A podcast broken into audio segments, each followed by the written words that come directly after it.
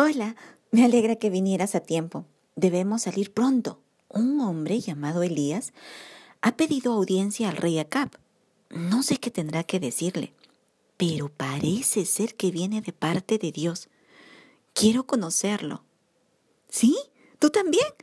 Bueno, entonces salgamos ya.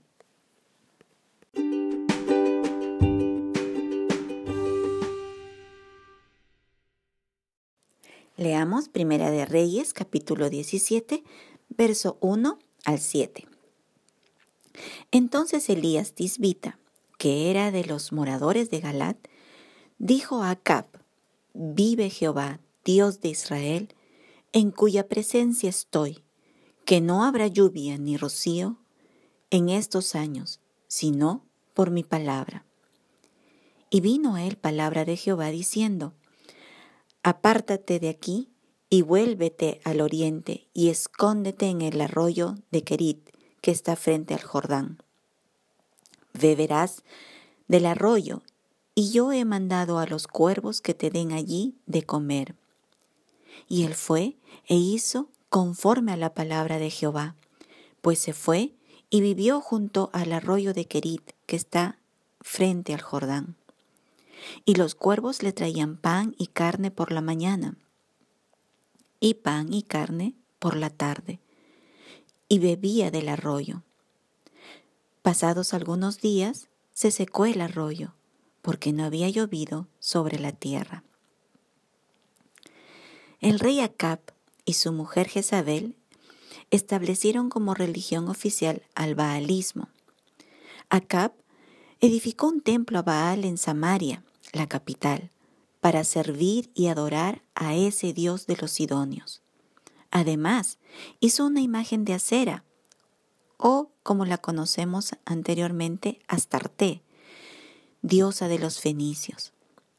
Y Jezabel, la mujer de Acab, fue la misionera más eficaz en propagar estas idolatrías en todo el territorio de Israel. La abominación se esparcía por todo lado y el pueblo sucumbía ante lo atractivo de estos cultos, puesto que satisfacían sus pasiones, aún las más bajas y abominables. Ante esta situación, un hombre, Elías, cuyo nombre significa Jehová es Dios, oró al Señor y le pidió que cumpliera su palabra dicha en Levítico capítulo 26. Dice así en los versos 14, 15, el 19 y el 20.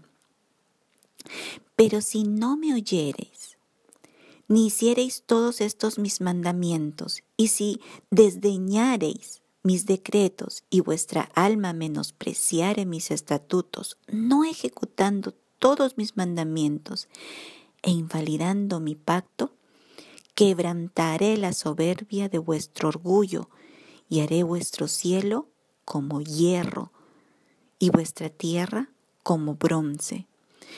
Vuestra fuerza se consumirá en vano, porque vuestra tierra no dará su producto, y los árboles de la tierra no darán su fruto. Elías clamó al Señor por sequía y se presentó delante de Acab y le anunció que ésta vendría, lo cual significaba que habría una gran crisis económica en el país, como nunca antes, puesto que toda la economía de Israel dependía de las actividades agrícolas.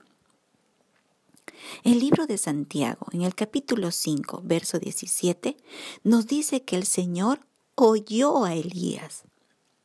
Y realmente el cielo se puso como hierro y la tierra como bronce. No hubo lluvias en el otoño, ni en la primavera, ni el rocío en el verano por tres años y medio, hasta que el profeta Elías volvió a clamar al Señor y volvió a llover, porque está escrito, la oración eficaz del justo puede mucho. Eso está en Santiago capítulo 5, verso 16. Elías oraba eficazmente porque pedía al Señor según su palabra, no según sus deseos o emociones, sino en base al escrito está. Tenía tal comunión con el Señor que le pudo decir al rey malvado, Acab, vive Jehová, Dios de Israel, en cuya presencia estoy.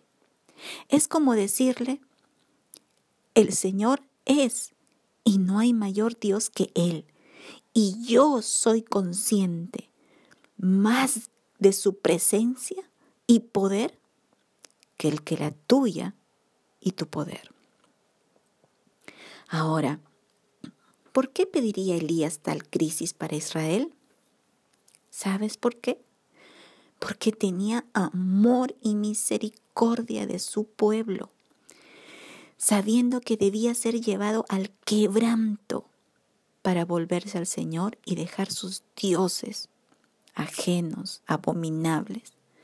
No estaba pensando en el presente de la población, estaba pensando en su eternidad, donde ya no hay arrepentimiento ni perdón de pecados. Sabía que la conversión a Dios o el rechazo a su gracia salvadora en los días terrenales son los que determinan su destino eterno. Elías pensaba que esos tres años y medio de quebranto y angustia no serían nada en comparación a estar bajo condenación eterna. Por otro lado, Elías quería demostrar la necedad de seguir a otros dioses que no tienen poder alguno sobre la tierra. ¿Dónde estaba Baal, que se supone que es el dios de la lluvia y de la fertilidad, que no pudo revertir lo que el Dios omnipotente, nuestro Dios, estaba haciendo sobre la tierra? Cabe decir también que en este tiempo de crisis económica sobre la tierra, Elías fue sustentado sobrenaturalmente por el Señor. El Señor le proveyó alimento por medio de cuervos y de agua de un arroyo. El Señor sea bendito, siempre sustenta a los suyos, incluso en tiempos de crisis, porque Él es el sustentador y proveerá aun cuando parezca que todo se va acabando. Nuestro Dios es fiel a sus promesas y las cumplirá a quienes están bajo su señorío y voluntad. ¿Sabes? Esta situación me pone entre dos emociones, pensamientos, no sé cómo decirlo. Tengo mucha tristeza por las personas que no rinden sus vidas al Señor. Y me temo que algunos tengan que pasar duros momentos para volverse de todo su corazón al Salvador. Pero también mi corazón enaltece al Señor en gratitud, porque estoy segura que Él suplirá toda necesidad de sus hijos incluso de maneras sobrenaturales, inesperadas, para que su nombre sea glorificado. Bueno, meditemos tú y yo de regreso a casa y mañana nos vemos. Dios mediante. Chao.